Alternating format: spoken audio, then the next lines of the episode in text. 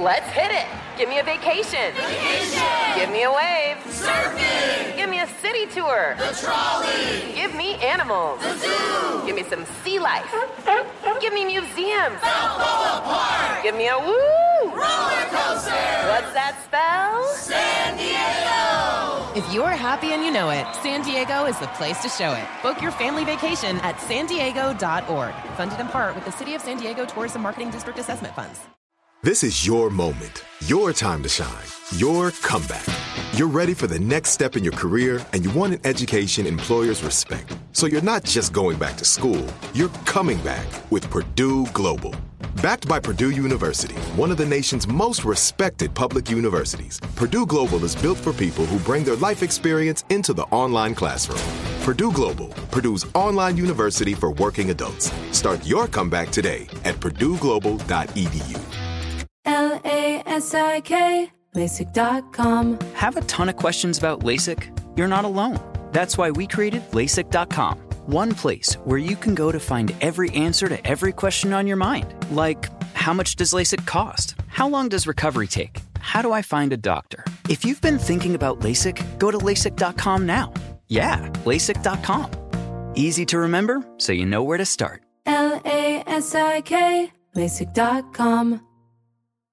What's up? This your boy Lil Duval, and check out my podcast, Conversations with Unc, on the Black Effect Podcast Network. Each and every Tuesday, Conversations with Unc podcast feature casuals and in-depth talk about ebbs and flows of life and the pursuit of happiness. Unlike my work on stage, I tap into a more serious and sensitive side to give life advice and simply offer words of encouragement, yet remind folks to never forget to laugh. Every Tuesday, listen to Conversations with Unc, hosted by Lil Duval on the Black Effect Podcast Network, iHeartRadio app, or wherever you get your podcasts. Presented by AT&T. Connecting changes everything. The problem with modern food is that we have this mentality that food should just stay the same. Like just like our parents and their mentality of like being immigrants, they're frozen in time. But food isn't like that. And even in Korea, it's changed and it's mutated and it's evolved. Like it has a right to do that here in, in a way that makes sense to us as Korean American immigrants. Welcome to Get Down with K Town. I'm your host, Esther Choi. Practically every major city you go to, you'll always be able to find a K Town. There's the obvious and largest Koreatown in LA and New York, but you'll also be able to find smaller K Towns in cities such as Chicago, Dallas, Philadelphia, to name a few, and the up and coming unexpected K Towns of Atlanta or Virginia. You'll always find pockets of Koreans everywhere. And of course, to tell you where to eat in these K Towns is Matthew Kang. Matthew is the editor of Eater Los Angeles and the host of the series K Town, a YouTube show about Korean food in America and beyond. I met Matt when he was covering New York City. I just opened my third restaurant, Ms. Yoo. Matt, you remember coming into my kitchen and making the rice stuffed whole chicken? Yeah, it was great. Yeah, I think that was the first time you actually came and cooked in the kitchen. Yeah, a- I didn't really do that on any of my episodes. So, so what'd you think? Was I hard on you? No, it was fine, except I just got like the kimchi splattered all over my pink shirt. Oh, So I that remember was- that. That's Yeah. funny. And you were supposed to go out that night with that shirt. I, I mean, you know, it's it's the new perfume, kimchi. Hey, it happened. Story of my life, dude. so since then, we've become very fast friends, mainly through our love of Korean food. And I can always depend on Matt for a delicious special meal out here in LA. Of course, you know everything and everything about Korean food here. Welcome to the show, Matt. Thanks for having me. So I'm super excited to have you as my very first guest out here in LA because like who else would I talk to about LA's Koreatown, especially about the food? Right? yes, there's no one else you can talk to about Korea, just me. Well, you're like my go-to, right? And I feel like I always randomly just text you and say like, "Hey, what do you think about like this thing, this dish? What do you think about this dish? Where do you, where do I go for this?" And you know, I'm like literally obsessed with LA's Koreatown. Yeah, I always tell you you should just move here. It would just be easier for your psychology. I know, right? Because I literally sometimes just dream about LA's Korean food. And take this with a grain of salt, but sometimes I say that the Korean food out here in LA is better than Seoul's Korean food. I think it's it's an argument you can make. Uh, I have made similar assertions, especially about like Korean barbecue here, and I have received the wrath of uh, Korean people uh, in Seoul and in Korea. They freak out. Yeah, they think I'm absolutely crazy and terrible and wrong, which I might be. I don't I I don't spend that much time in Korea. I haven't been there that much. I've been there 4 times in the last 5 years. So I don't think that's that much. I don't understand Korean food in Korea because I don't live there. Yeah. But I can take the small sample size that I have and compare it to what I get to eat on a fairly regular basis here in LA. And I think the quality we have here is excellent. And other people confirm it to me. You know, Koreans. yeah, like you and other Koreans come from Korea and they come to LA and they're like, dude, the barbecue here is amazing. Why is it that people can compare the Korean food out in LA, in America, to Korean food in Korea?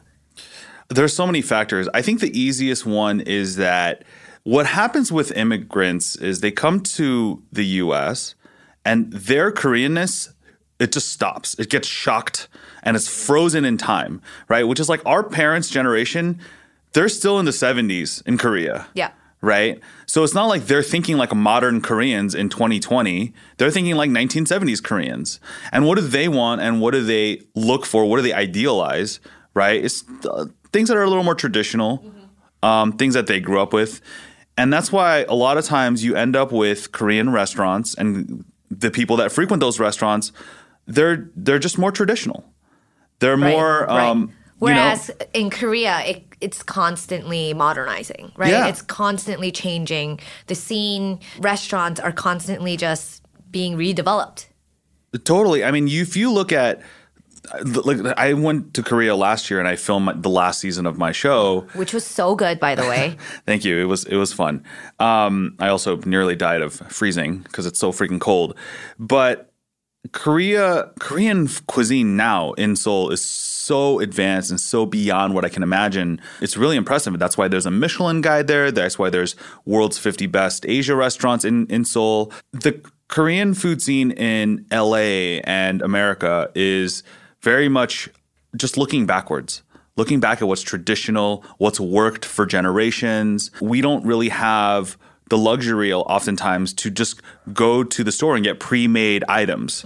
Uh, so a lot of times you have to make your own kimchi, you have to make your own ingredients, panchan totally from scratch. You don't have the option of just going to these industrial places and picking up ready-made stuff. Yeah. Which tends to be the case in Korea, right? It's it's a lot of convenience, a lot of ready-made stuff, which is also true in America. But I think if you look at the restaurants here, you went to uh, you went to Seongbukdong last night. I saw. oh my God. Right? That's like my favorite restaurant in LA, by the way. It's unbelievable. It's like grandma food. It is. And if you look at the kitchen, it's still grandma's and they're serving you at 11:30 p.m. That restaurant is open till midnight. I don't know how they do it. They, it might have 20 seats. And the menu is very small for a Korean restaurant. It might very have small. 20 things, 15 things. That's kind of like what I like about it, though, because that means the dishes that they do is special. It's that it's good, right? Of course, they know what they they they can do well. The kitchen's small. And all the food is like kimchi. It's like home food, like kimchi jjigae or like 고등어 조림. Um, kimchi jjigae is like a kimchi stew. 고등어 조림 is like a stewed mackerel. It's like stuff that my mom and my grandma made me, and you can't really get that at a restaurant. Yeah, they're Well, hard to and- find. yeah. and they're hard to find really good versions. Um, and I think they do. they it's like the most essential Korean food experience there. You get their panchan is absolute perfection. The rice is perfect. Everything about sitting in this tiny little place is like I imagine in heaven. This is what a perfect Korean restaurant is like. Yeah. Uh, panchan, by the way, is the little side dishes you get at a Korean restaurant, right? And those, the panchans for me are like sort of the essential thing that makes a Korean restaurant good. Like if your panchan is bad, I, I can't. Yeah, it's sort of the defining factor of what Korean a Korean meal is, right? Because if let's say that you go to a sushi restaurant, then you're thinking about the the rice or maybe the fish. I don't know. It depends on what your priorities are. Or if you go to a, um, a Chinese restaurant, then you're like, okay, I, I want to make sure that such and such a dish is going to be really really good. When you go to a Korean restaurant, panchan is the indicator. It's it's the most difficult thing to make. There's m- usually um, six, eight, ten little dishes on the table, And the effort that's required to produce them is an indication of how serious this restaurant is. Yeah, exactly. And Seongbukdong is like is so consistent. I've been going there for over 10 years. It's my go-to, especially because they're open late. Yeah. Um, and I've I don't think I've tried everything on the menu, but I'll put it this way: it was the place I took my grandfather when he was alive because he would go there for the uh, bibimbap, and if if he if I could impress him, then that was it. So it's like LA's Koreatown is obviously like frozen in time. It's like Korea in its 70s or or 80s, right? It's just kind of like frozen. And it's, it's a little sad because I feel that what happens when the grandmas all, you know, what what happens when the time passes and you know, there are no grandmas anymore to be making the food in, in the restaurant, right? Yeah, I mean, I think that's sort of happening. It's something I actually want to investigate on Eater LA is a lot of the mom and pop, the grandma, you know, grandmas on the kitchen, were they're on their last legs. They're ready to retire. They're ready to sell. You know, if you think about Korean immigration starting in Koreatown in the 1970s, the early 1970s, right? Now it's 50 years later, right? Those people who opened restaurants who came because they had no choice, they couldn't speak the language, mm-hmm. right? So they're like, we're going to cook food. They're retiring and maybe their children took over, but oftentimes their children's children are like the next generation. It's not like our parents wanted us to be restaurant owners. Uh, I mean, No. even though you are one, right?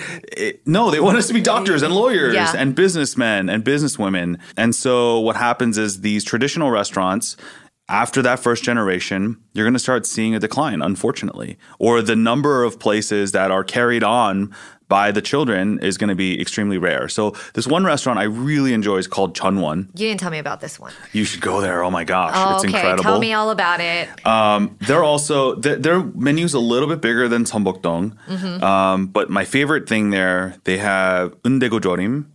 You love Rich. your um, Yeah, I like my braised fish. Yeah, I- so do I, and I really appreciate that because it's not something that you order. I mean, like no one would be like, okay, go order the braised fish at this Korean barbecue restaurant. Yeah. which you made me do I at Parks Barbecue. I'm like, why am I ordering a braised fish? but right it was so at- good, right? It was the best thing I had there. So I ordered that. I ordered the bossam there, which Mhm. is um, you know sort of a steamed braised uh, pork belly. I mean, they're just to me there are these dishes in these Korean restaurants that are definitive. They're they're they're outside the beginner step of Korean food, right? If you ask anybody that knows anything about Korean food, you have kimchi, Korean bibimbap, barbecue. Korean barbecue, and uh, That's kind of it. Maybe that's it. Right? So when I go to places like Jun Won and Seongbukdong, I want to show people the next level. You know, Mhm. the, what's the next stage of the Korean food experience? And to me, those are braised dishes, steamed dishes, home style dishes that actually have a lot of complexity Yeah. and a lot of different layering to them. And especially when you put them all on a table and eat them together, there's something I think very transportative about that experience. Also, those are the best dishes. Honestly, I mean, of, of course, Korean barbecue and all that is great, and I know that's one of your favorite f- Korean foods because you listed it on your on your top three. But to me, I guess because I just love these like home style meals, like Korean food, those braised fishes, uh, fermented crab, like that's the that's the shit that I like, right? And I feel like if your palate is sophisticated enough, you will learn to love it too. Like you can't really go back after eating, if after trying the raw fermented crab, dude. That that that's just the bomb. Right. Yeah. And I, I made a video asserting Uh-huh. that kanjanggejang, which is uh, raw, uh, sorry, marinated fermented crab, is the most, uh, what was the word I used? Like the most refined or the most elegant Korean dish because it involves um, sort of an ancient preparation. Um, it's a dish that was very traditional, um, but the amount of complexity and the flavor. I mean, you're eating crab that has just been sitting around in some some marinade for like three days. I mean, Uh, it sounds a little bit disturbing. And honestly, when I do eat it, even when I post it on my Instagram, I get a little bit paranoid. Like, oh my gosh, does this look really gross to a non Korean? It does look gross. It's snotty and it looks g- gloopy and it, it's nasty. It looks nasty. It's not. just objectively. But it's and so you what you got to do is you got to take the carcass and you kind of like you got to squeeze out some of the meat and literally suck it out. Right, Yeah. you're sucking the life out of this dead creature, which And it has is- like kind of like this weird slimy texture. It's not there's absolutely no texture. It's just like a no. I mean, I like I, I kind of liken it to bone marrow, Mhm. but okay, cold. yeah. right? Cold. It's got that like just fatty butteriness and uh, the incredible sweetness of the crab, right? And and then when you just get the um, sort of this glazing of fermentation and things that just only time and bacteria can make awesome. It's a delicacy. Like who thought of doing that, right? I think it was just a matter of preservation, right? It's like Yeah. why is salami and cheese and all those things good? It's like, oh, let's like put it to the side. Maybe it'll stay good and won't kill us, right? And it's not like you can buy, go to the ocean and be like, let's get one crab. No, you're gonna go and you're gonna get a thousand crabs. Like, oh shit, we got a problem here. Yeah. like, okay, what are we gonna do with all this crab? right. Let's this- ferment it. it. And you know, and I think it's a matter of like figuring out, okay, this is this is delicious. And yeah, when you talk about kanjanggejang or chorim or other sort of homey dishes, I, I think I don't think that it requires a palate or uh, experience. I just think it, it's just a matter of diving in. And if I give these dishes to people that have never tried, as long as they're willing to suck out some crab or you know eat, eat this huge like ug, you know this quote unquote ugly delicious David Chang type thing where you eat this dish you're like I don't know if I can eat this and um, you dive in I think 99% of people love it Yeah, I mean, there's something so special about Korean food. So obviously, we can go on and on about Korean dishes because both of us kind of obsession uh, with our. We have this love affair with Korean food. But I have to ask you about traveling and eating throughout all the K towns in the country. Like, what was that like? Because every Koreatown is so different, right? Yeah, that was really special. Uh, I did, I think I did nine seasons of my show. Uh, and I went to places like Atlanta, Dallas, Chicago, obviously LA and uh, New York. And the weird one was Toronto. Mhm. Um, actually, I have relatives that live in Toronto. So that was interesting to see. And I saw that at least for the, I don't want to say lesser, but the second tier Korean towns, Yeah. uh, which are basically not LA or New York. Because the Korean community is just not as big there. So, yeah, yeah, just just functionally. I, I would say the one thing that stuck out to me was that the fewer Koreans there are, I think the uh, the more Korean you are. Right, as a as a Korean American living in living in Atlanta or even more like Dallas, right? The Koreans in Dallas, they're just like fiercely Are they gung ho? yeah, they're so proud and they're like, this is who we are. Like KP. And it's like, I mean, think about how heavy of a contrast that is, right? LA and New York are very international. Not to say that Dallas isn't international, but dude, you're in the middle of Texas. There's nothing more American than Texas. One of these guys is uh, Chris Cho, uh, who's a chef in Philadelphia. Oh, And- Chris Cho. Yeah. Yeah, I know Chris. Uh, he's, an so inc- funny. He's an incredible character. He's He's he's, a- second Yeah. generation, Mhm. um, you know, restaurant owner. His father opened the restaurant, and it's like this guy is he's more passionate about Korean food than I am by far. And it's because I think it's because he's in Philly, which is like a smaller community of Koreans, like a lot older. It's a little more spread out.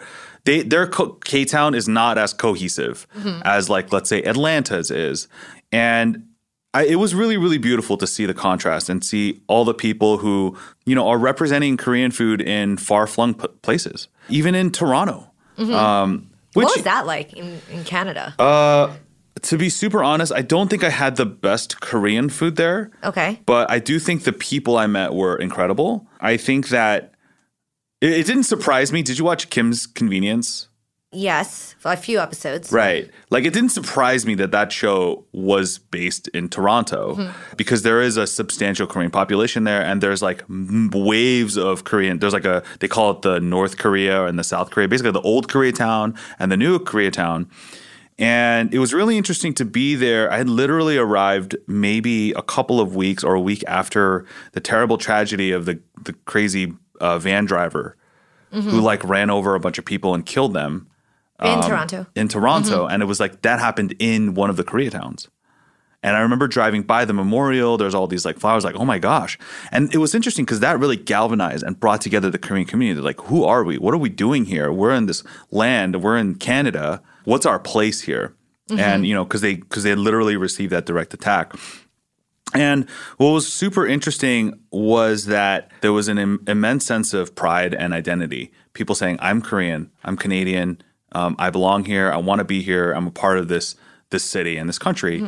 And the way that they projected that in strength was through food. Yeah. Right? Through these restaurants, through markets. They are a big part of that community. And wherever I was, um, I think in in America, in American K towns, everybody had an opinion and something to say about, oh, yeah, like K Town. They all have a story. Whether you're Korean or not, you live in Dallas, you live in Atlanta, you live in Chicago, everybody has something to say about a Korean food experience they've had. And it's because of the Korean Americans living in those cities.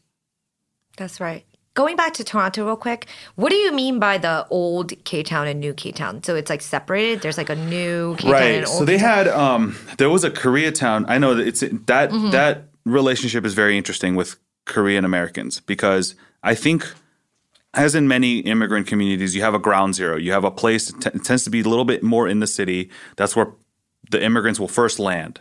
Uh-huh. And then as they develop their careers as they get more money and they want to send their kids to better schools they they move outward. So in toronto especially there was a place i think it was called I, i'm terrible i can't remember the name but there was like one street where it was like korean restaurants and businesses on you know every block stacked up high and was sort of like not not quite as impressive as like Manhattan's K Street as I like to call it, but it was a smaller version of that. And it was like that's where I had hodogwaja, you know, which is like I literally went to this place that sells That's that's these- crazy that they have that. I know. So hodogwaja is a little uh, walnut-shaped confection baked dessert thing um, that's filled with red bean or other fillings, and it was literally a store that only made that. I feel like in Korea it's hard to find that. No, I, I Yeah, remember having that on like road trips in like Korea. a '90s like sh- Korean street food that you don't like really find anymore. Exactly. And it, there was a place, there was a shop that only sold that That's in so Toronto. funny. And I was like, wow, that's amazing. I had to do a video there, which I did. Yeah. So there's that. You sort of the old Koreatown, like that old, you have very traditional restaurants. And then in the northern Koreatown, as they called it, that's where the unfortunate tragedy happened. That's where it's a lot more spread out, like more new restaurants, and they have boba shops put Okay, in so there it's like dessert modern. shops. It's more modern, Modern, yeah. It sort of mhm. feels a little bit like, uh, yeah, like up to date. Ready? Okay. Give me a beach. Beach. Give me great food. Tacos. Give me adventure. Hiking. Give me a date night. Sunset cruise. Give me some smiles. Cheese. Give me more beaches. Beaches. What's that spell? San Diego. If you're happy and you know it, San Diego is the place to show it. Book your trip at san diego.org. Funded in part with the City of San Diego Tourism Marketing District Assessment Funds. L A S I K, LASIK.com. Have you been thinking about LASIK but not sure if you're a candidate? Just go to LASIK.com slash quiz and take our free candidacy quiz. In just a few minutes, you'll know if LASIK is likely right for you. And if it is, we'll connect you with experienced LASIK doctors in your area. Start your journey towards 2020 vision. Take our free candidacy quiz at LASIK.com slash quiz. Yeah, LASIK.com. Easy to remember, so you know where to start. L A S I K, LASIK.com. This episode is brought to you by Navy Federal Credit Union. At Navy Federal, it's been the mission to help the military community for over 90 years. And not just help them, but do everything to make sure they not only grow, but flourish. That's why Navy Federal Credit Union has all kinds of great savings and investment options like share certificates with sky high rates. So don't hesitate. Start growing your finances today with a variety of savings and investment options. Navy Federal Credit Union. Our members are the mission. Savings products insured by NCUA. Investment products are not insured, not obligations of Navy Federal and may lose value. Whether you're a savvy spender maximizing your savings with cashback rewards, a thrifty rate watcher seeking the lowest interest, or a travel enthusiast looking for extraordinary perks, Kemba Financial Credit Union has a visa to complement your lifestyle and unique needs. Apply today at Kemba.org to unlock a limited time 2% cash back on purchases and pay 0% interest on balance transfers for an entire year with a new visa from Kemba. You deserve a card that works for you. Restrictions apply. Offer ends June 30th, 2024.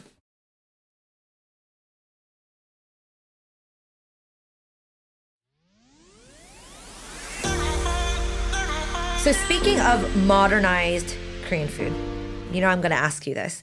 What what's your opinion on like the rise of Korean food in the fine dining scene? Obviously, you know, we have like Atoboy, Atomix, like all these Korean restaurants now winning Michelin stars and Korean food being Korean food in this new light.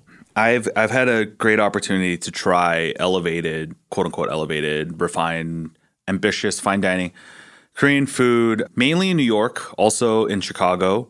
Um, there's a couple of newer places I haven't had the chance to go to, but none in LA. Um, I guess not. Not really. We did have a place here called Baroo. Oh, that was excellent. Right. Mm-hmm. Uh, but it was not fine dining at all. It was very simple. But still modernized Korean food. I mean, when True. I say fine dining, I mean like more modernized Korean food. Korean food done in a way where we haven't seen before. I think there's sort of two schools of thought to that. I think the first one was that you see Korean food adapting to American palates, to American familiar American presentations. You could call it watering down, all these things. I think that's one way of looking at it. And a lot of Koreans I know, they look at these expensive Korean restaurants in New York City and they go, yeah, it's just not as good as like traditional, you know, places. And it's because there's this assumption that the chefs and the places making this food did it so that they could appeal to a wider audience. I think that's secondary to the first one, which I hope is that I think Koreans, especially our generation, we want to make food that is interesting and fun and uh, adheres to sort of the cooking methods that we learned. If you ask a lot of these chefs, most of them had some sort of classical training. They worked in a French or an Italian or an American restaurant. And a lot of them will tell you they didn't learn, they did not go to Korean culinary school. They didn't go to Korea to learn Korean food. They're just using the flavors that they know from home or from wherever that their mom taught them or grandma taught them. It's so, just what they grew up with. It's what they grew up with. So I think if if I remember thinking to myself 10 years ago, I was like, if I could open a restaurant, which I would never do now, but if I if I would, I would open like a gastropub, but with like Korean pub food, but sort of done my way. Right. And and I think Okay, what do you mean? Like give me an example. I'll give you an example. Like, um, you know, I invented this dish that I, I know other people have stolen from me, but I, I've written the, I wrote the recipe of it and put it on my old blog. But it was like kimchi bokkeumbap arancini, right? So you take bokkeumbap, kimchi fried rice, and then you make it a little different, and then you put it into put a little che- knob of cheese in there, cover it, uh, and then bread it, and then fry it like Yeah. a risotto arancini, Yeah. right? It's very simple, but it's like a new way of delivering kimchi fried rice. Yep. And did I have to do it that way? No, but I think it's fun because I really like arancini. I love risotto, and it was just a fun new presentation. And I think people want to have have a desire to try something different with their food, um, whether they want to charge more, they want to use luxury ingredients. I think that's totally fine. But ultimately, good food is good food, regardless of what you charge for or regardless of the shape it takes. I can admit that there are some modern Korean restaurants that, like, I don't see what the point is because what they're doing is something that is not, is a worse version, essentially, of what you can get in a traditional okay, restaurant. you, you need to give me an example because you know I'm going to ask you. Okay, so I'll give you an example, and, and I'm just stating what other people state uh, are saying. I don't necessarily agree I mean, with it, but like, let's like say a prime example of a modernized Korean restaurant that opened and failed in Los Angeles was Pot from Roy Choi. Okay. So Roy yeah. Choi is one of the most prominent Korean American chefs. I have a lot of respect for him. He opened Pot like four years, five years ago in the Line Hotel in the middle of Koreatown. I mean, you you cannot make a bigger statement than like the biggest, one of the biggest Korean American chefs going to open a Korean restaurant in a Korean hotel in Koreatown. It was I mean, major. That's major. It's huge, and it was very poorly received. A lot of my friends went. They were like, "Yeah, you know, like." Oh, so expensive, and I could just get a cheaper version of that like two blocks away, blah blah blah. And I'm like, yo, like those Give restaurants don't have cool music and nice chairs and a good ambiance and and theoretically better service.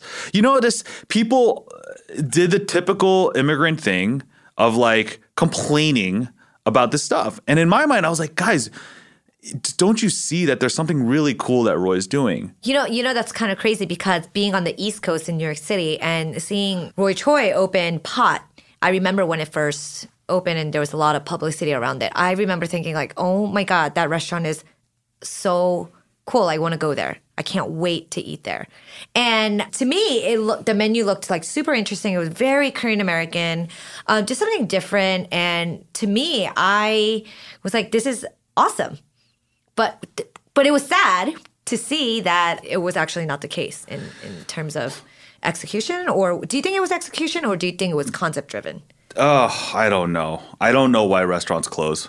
Um, I mean, there's a million reasons there's why a million- restaurants yeah, close. exactly. Let, us be real. It, I mean, sometimes it's the food, sometimes it's not the food. There's so many yeah. layers. I of- think if he opened that restaurant in Santa Monica, uh, or in West Hollywood, or even in Silver Lake, it he chose K Town. Why? That's interesting, right? Uh, I mean, that's probably a, he had a deal with the hotel, the Line Hotel, to do all their food and beverage, right? Mhm. So it's probably something like that. Just sort of finishing my I, my thought about modern Korean food. Yeah. Um, I think there's a place for it. Uh, I think there needs to be. You need to communicate if you're a, an owner or a chef of uh, one of these restaurants. You need to communicate very clearly, like, "Hey, this isn't your grandma's food. It's not gonna be. It's not gonna be as cheap as you know the bossam that you spent in Koreatown. That's twenty five bucks. This is gonna be forty bucks." And it's not just because we're using more expensive ingredients. Like the cost of something is not just like what's on the menu and then what's on the plate. There's a lot more than that. People don't understand but more than that, I think you have to like you also have to do something new with it and and c- convey like okay, I'm gonna make bossam, but I'm gonna do it with I don't know beef belly or lamb belly. I'm Tell gonna do lamb belly bossam. Mhm.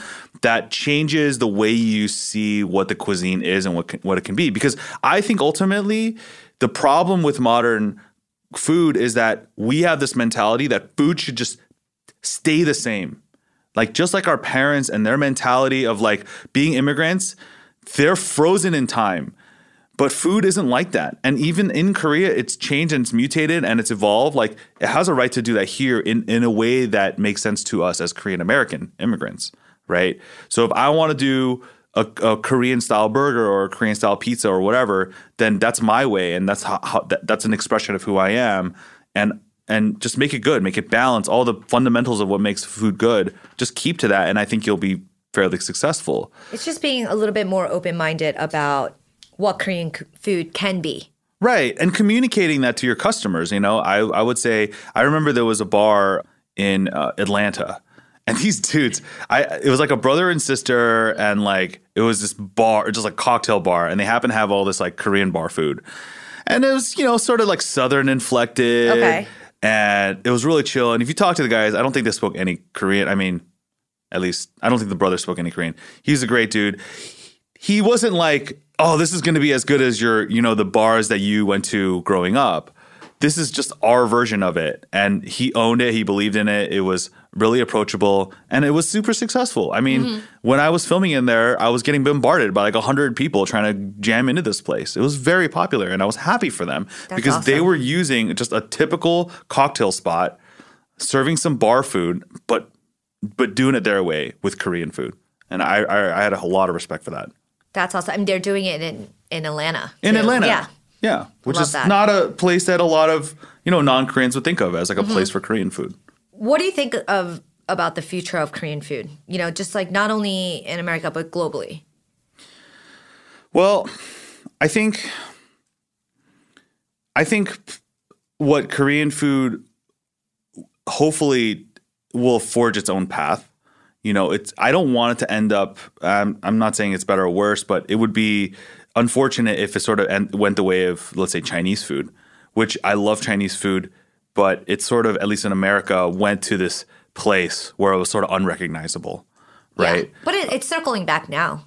It is in major cities, but like if you ask an average American what Chinese food, they'll tell you orange chicken, chow mein, Yeah. and um, you know, chow fun. But I love that. Which those are great, um, and those are also in their way Chinese. But Uh-huh.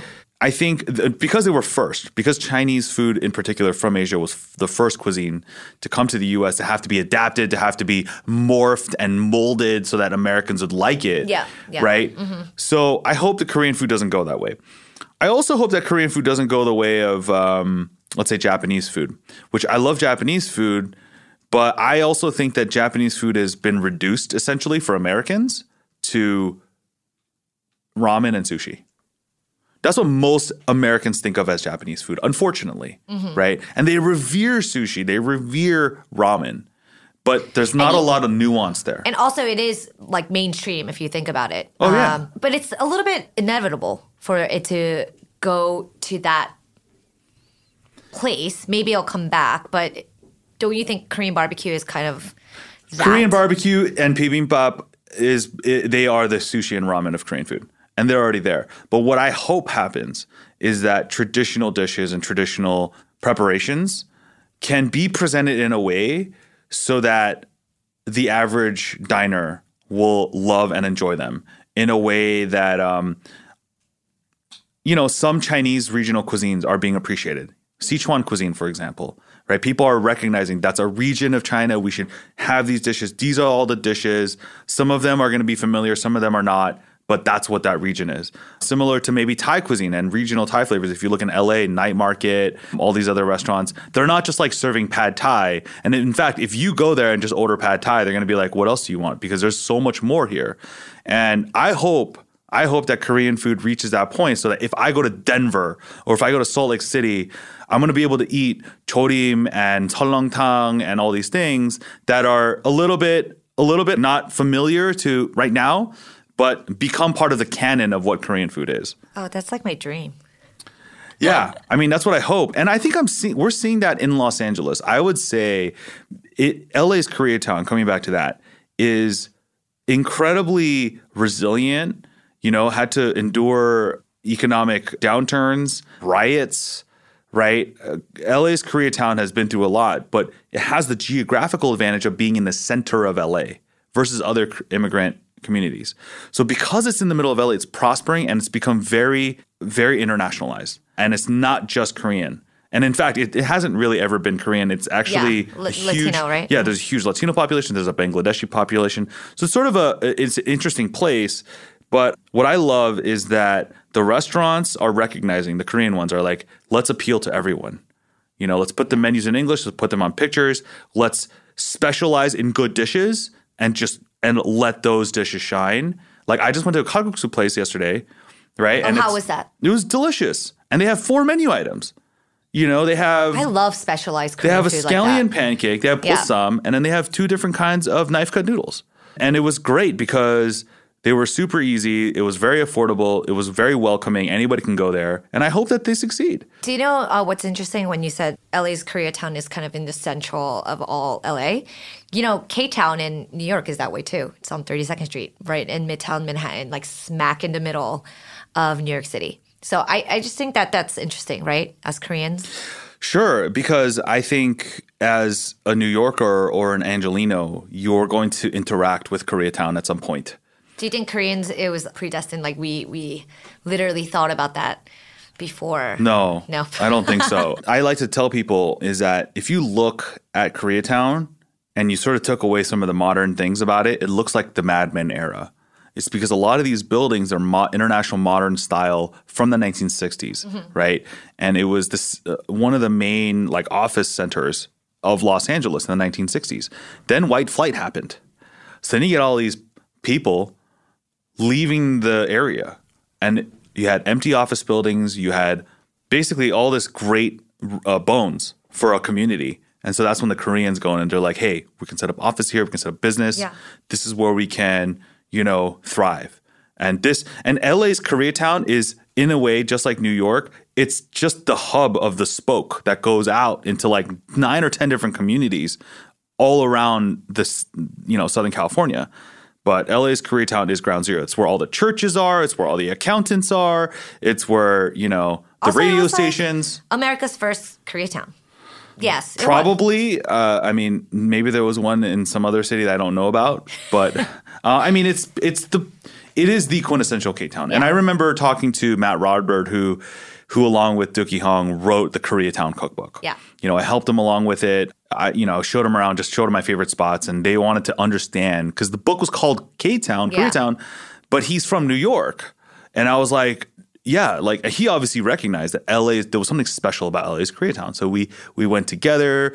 I took him around, um, showed him my favorite spots, and he like I gave him the best picture I could of like, hey, this is Koreatown, not Korea Street, right? It's a town. Yeah, which, which in New York it's a street. Right. It's it's Yeah. main it's mainly a street, But in LA, it's like I feel like it's a neighborhood that you kind of plucked out of Seoul, right? It feels like a little like cross, maybe like half of Itaewon just got pulled out, and you just pulled it, put it down in Los Angeles. Is is sort of the vibe. Which is why I love LA so much because of the Koreatown here. I feel like I'm in Korea, but not in Korea, which is great too. Right? Yeah. No. Yeah. There's a lot of uh, crap that happens when you when you're in Korea proper, but LA is so immersive that you can literally go your whole life and never learn English. My grandfather never learned English. He lived in America for 40 something years. Yeah, it's Uh, pretty I incredible. have, yeah, I have a lot of people I know that are my age that are in their 30s. They immigrated here, right? They can't speak English That's crazy. because they don't need to, Yeah. right? Uh, or, or they struggle with English uh, because Koreatown is just that perfect of a community. Okay, we get it. You love LA Koreatown, and Koreatown in LA is like the shit. I get it. No, it has its problems too, and I'm happy to tell you, talk to you about them. That was It's not, yeah, but yes, I do. You know, I I think I have a lot of pride, and I think I enjoy what how K Town is this sort of physical embodiment of our community, um, and how it's all of its nuances and its warts and ugliness, you know, comes along with the glitz and glamour, and that's because I think that's who we are as a people too. I think Koreans. I've always been preached by my parents like we're the best, you know, Korea is the best, Korea number one, blah blah blah. But I'm like I'm a realist too. You know, there's we are not the best. There's no best people. That's how bad things happen. You know, I think that there's admirable things about the Korean American community, about Koreans and what Koreans do in Korea and our relationship to them. But there's also things that we have to recognize and be like, hey, that's not okay. That's not good. We need to change that. We need to make this better. Um, and how you do that, I think, as you and me and our generation, how do we instill that in future generations and chil- in our children, which we don't have, but if we do have children, how am I going to tell my kids like, hey, you are Korean, you know, but take this stuff with you, but leave that stuff behind. Ready? Let's go. Give me a vacation. Vacation. Give me a golf course. 70 courses. Let's get a water sport. Paddleboarding. Can I get excursions? Whale watching. Time for chill vibes. Beach yoga. How about a garden tour? Balboa Park. Give me a dolphin. What's that spell? San Diego. If you're happy and you know it, San Diego is the place to show it. Book your trip at san diego.org. Funded in part with the City of San Diego Tourism Marketing District Assessment Funds. L A S I K, LASIK.com. Have you been thinking about LASIK but not sure if you're a candidate? Just go to LASIK.com slash quiz and take our free candidacy quiz. In just a few minutes, you'll know if LASIK is likely right for you. And if it is, we'll connect you with experienced LASIK doctors in your area. Start your journey towards 2020 vision. Take our free candidacy quiz at LASIK.com slash quiz. Yeah, LASIK.com. Easy to remember, so you know where to start. L A S I K, LASIK.com. This episode is brought to you by Navy Federal Credit Union. At Navy Federal, it's been the mission to help the military community for over 90 years. And not just help them, but do everything to make sure they not only grow, but flourish. That's why Navy Federal Credit Union has all kinds of great savings and investment options like share certificates with sky high rates. So don't hesitate. Start growing your finances today with a variety of savings and investment options. Navy Federal Credit Union. Our members are the mission. Savings products insured by NCUA. Investment products are not insured, not obligations of Navy Federal and may lose value. If a new house is on your wish list in the next five years, grow your savings faster and experience your dreams with an Ohio Homebuyer Plus account from Kemba Financial Credit Union. A savings account specifically designed to save for a new home where you can earn 7% APY, a $500 matching bonus, and a $1,500 mortgage closing cost credit. Learn more at Kemba.org. Offer expires March 31st, 2025. APY equals annual percentage yield. Restrictions apply. NMLS 292230. Equal housing lender. Federally insured by NCUA.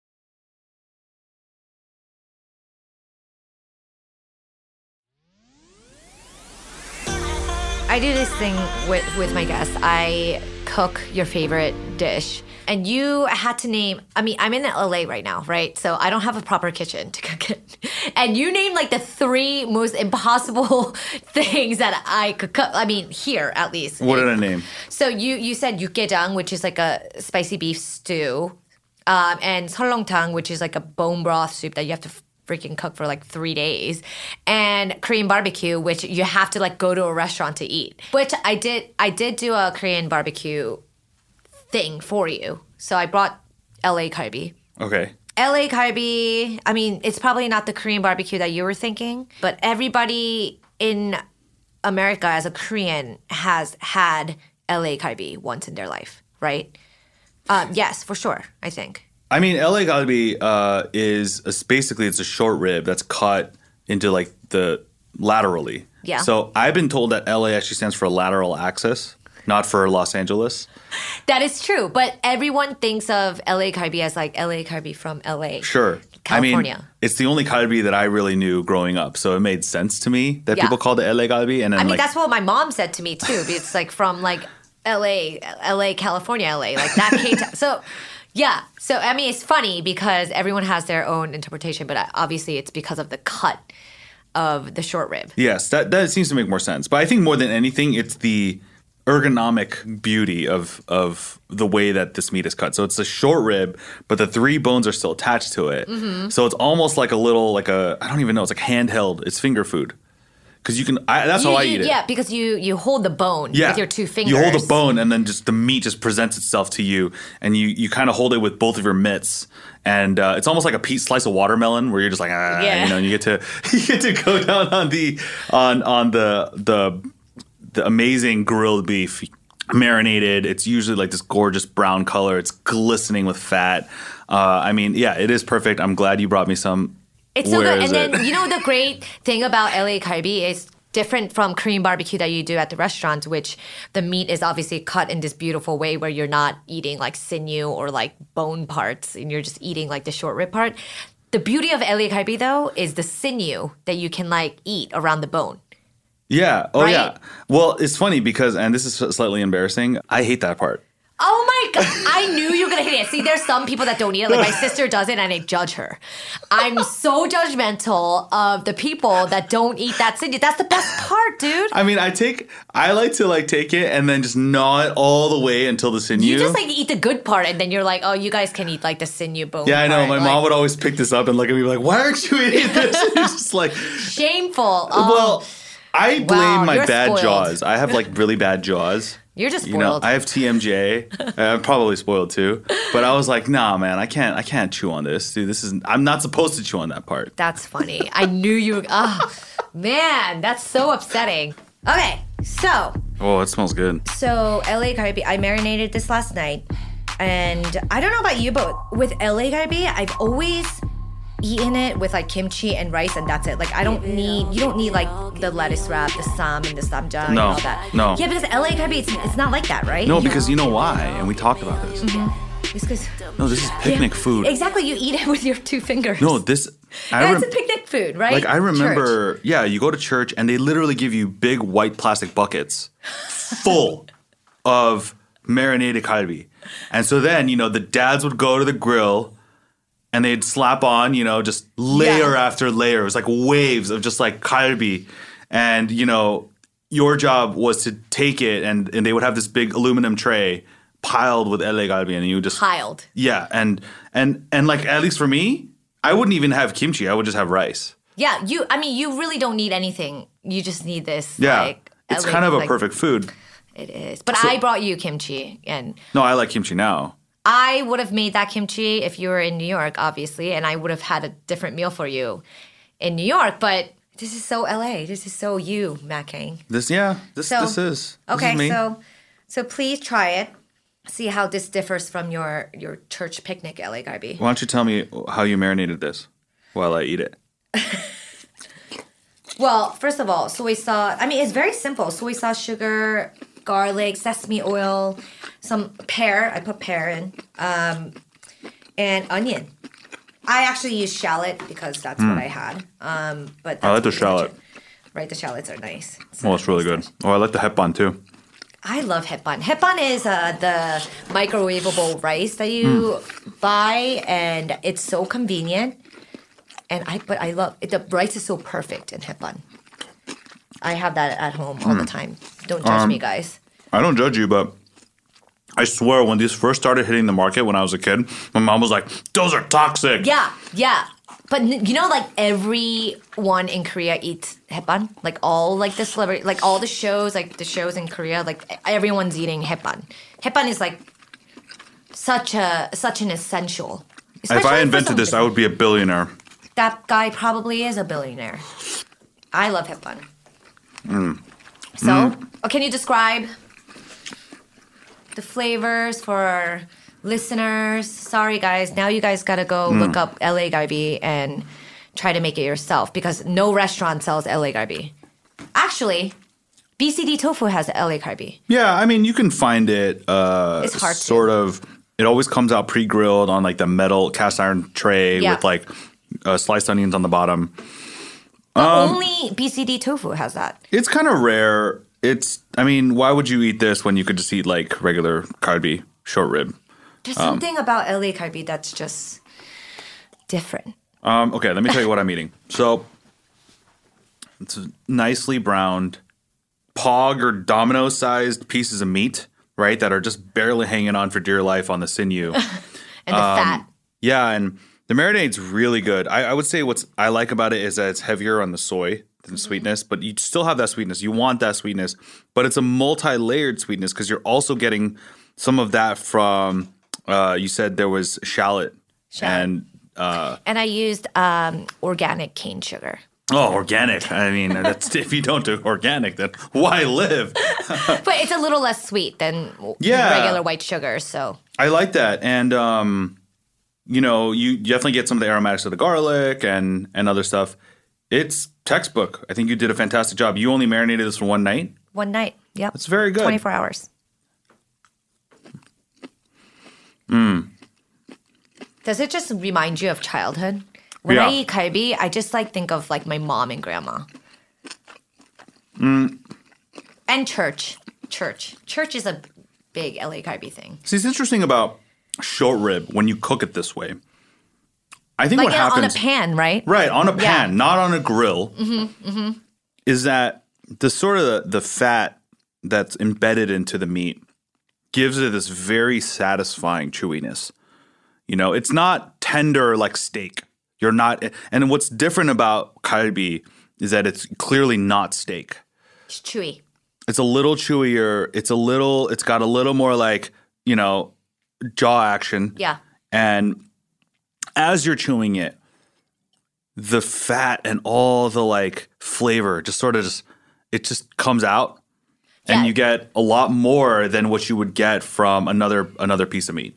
I think so too because because it's chewy, you're like chewing it, and as you chew, you all, get all these layers of flavor that's different than just melt in your mouth, right? Like all of a sudden it becomes sweeter. Then it's sometimes like why do people eat beef jerky? You know what I mean? Like Yeah, you I mean- chew on it and it gets more 고소해. How do you even say 고소해? Savory, satisfying. I don't even know.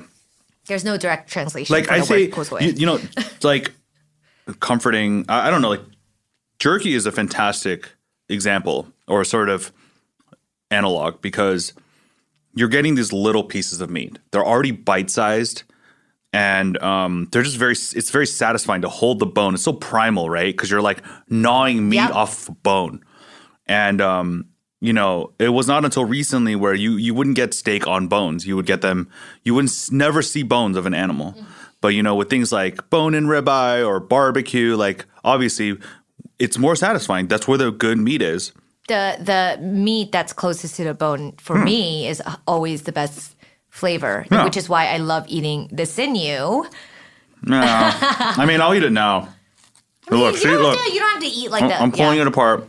Oh man, for me, like chewing on that, like, I mean, it gets stuck in your teeth and whatever, but See, I think that's why I don't like it because I have gaps in my teeth now. I'm old, and like that that stuff gets stuck in there. uh, floss, dude. You know how much floss I have?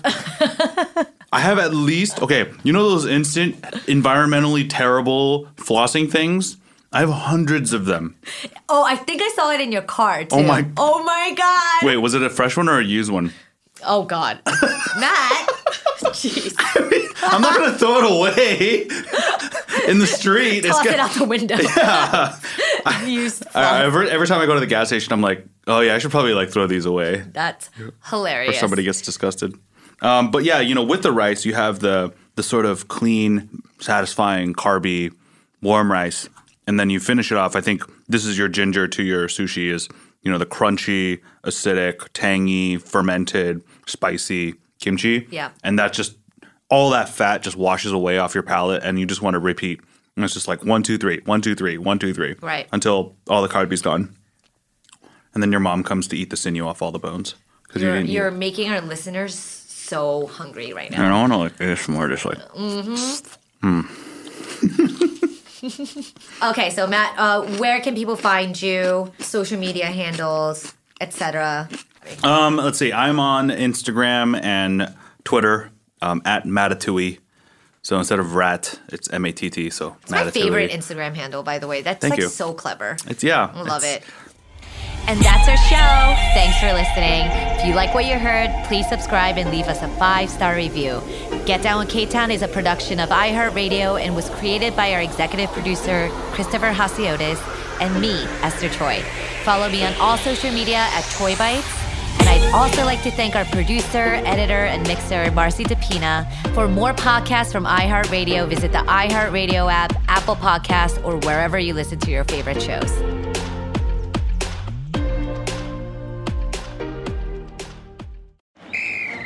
Let's hit it. Give me a vacation. Vacation. Give me a wave. Surfing. Give me a city tour. The trolley. Give me animals. The zoo. Give me some sea life. Give me museums. Balboa Park. Give me a woo. Roller coaster. What's that spell? San Diego. If you're happy and you know it, San Diego is the place to show it. Book your family vacation at san diego.org. Funded in part with the City of San Diego Tourism Marketing District Assessment Funds.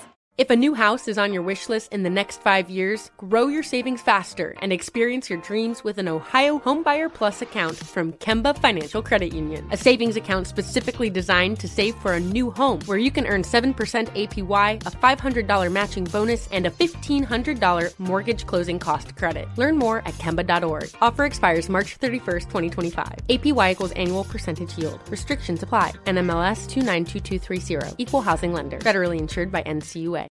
Managing your diabetes just got easier. The powerful new Dexcom G7 lets you see your glucose numbers on your compatible watch and phone without finger sticks. And because Dexcom G7 is the most accurate CGM system, you can be confident in your food, exercise, and medication decisions. And all those decisions can lead to big results like more time in range and lower A1C. Get started at Dexcom.com. Dexcom data on file 2023. If your glucose alerts and readings from the G7 do not match symptoms or expectations, use a blood glucose meter to make diabetes treatment decisions. For a list of compatible devices, visit dexcom.com slash compatibility.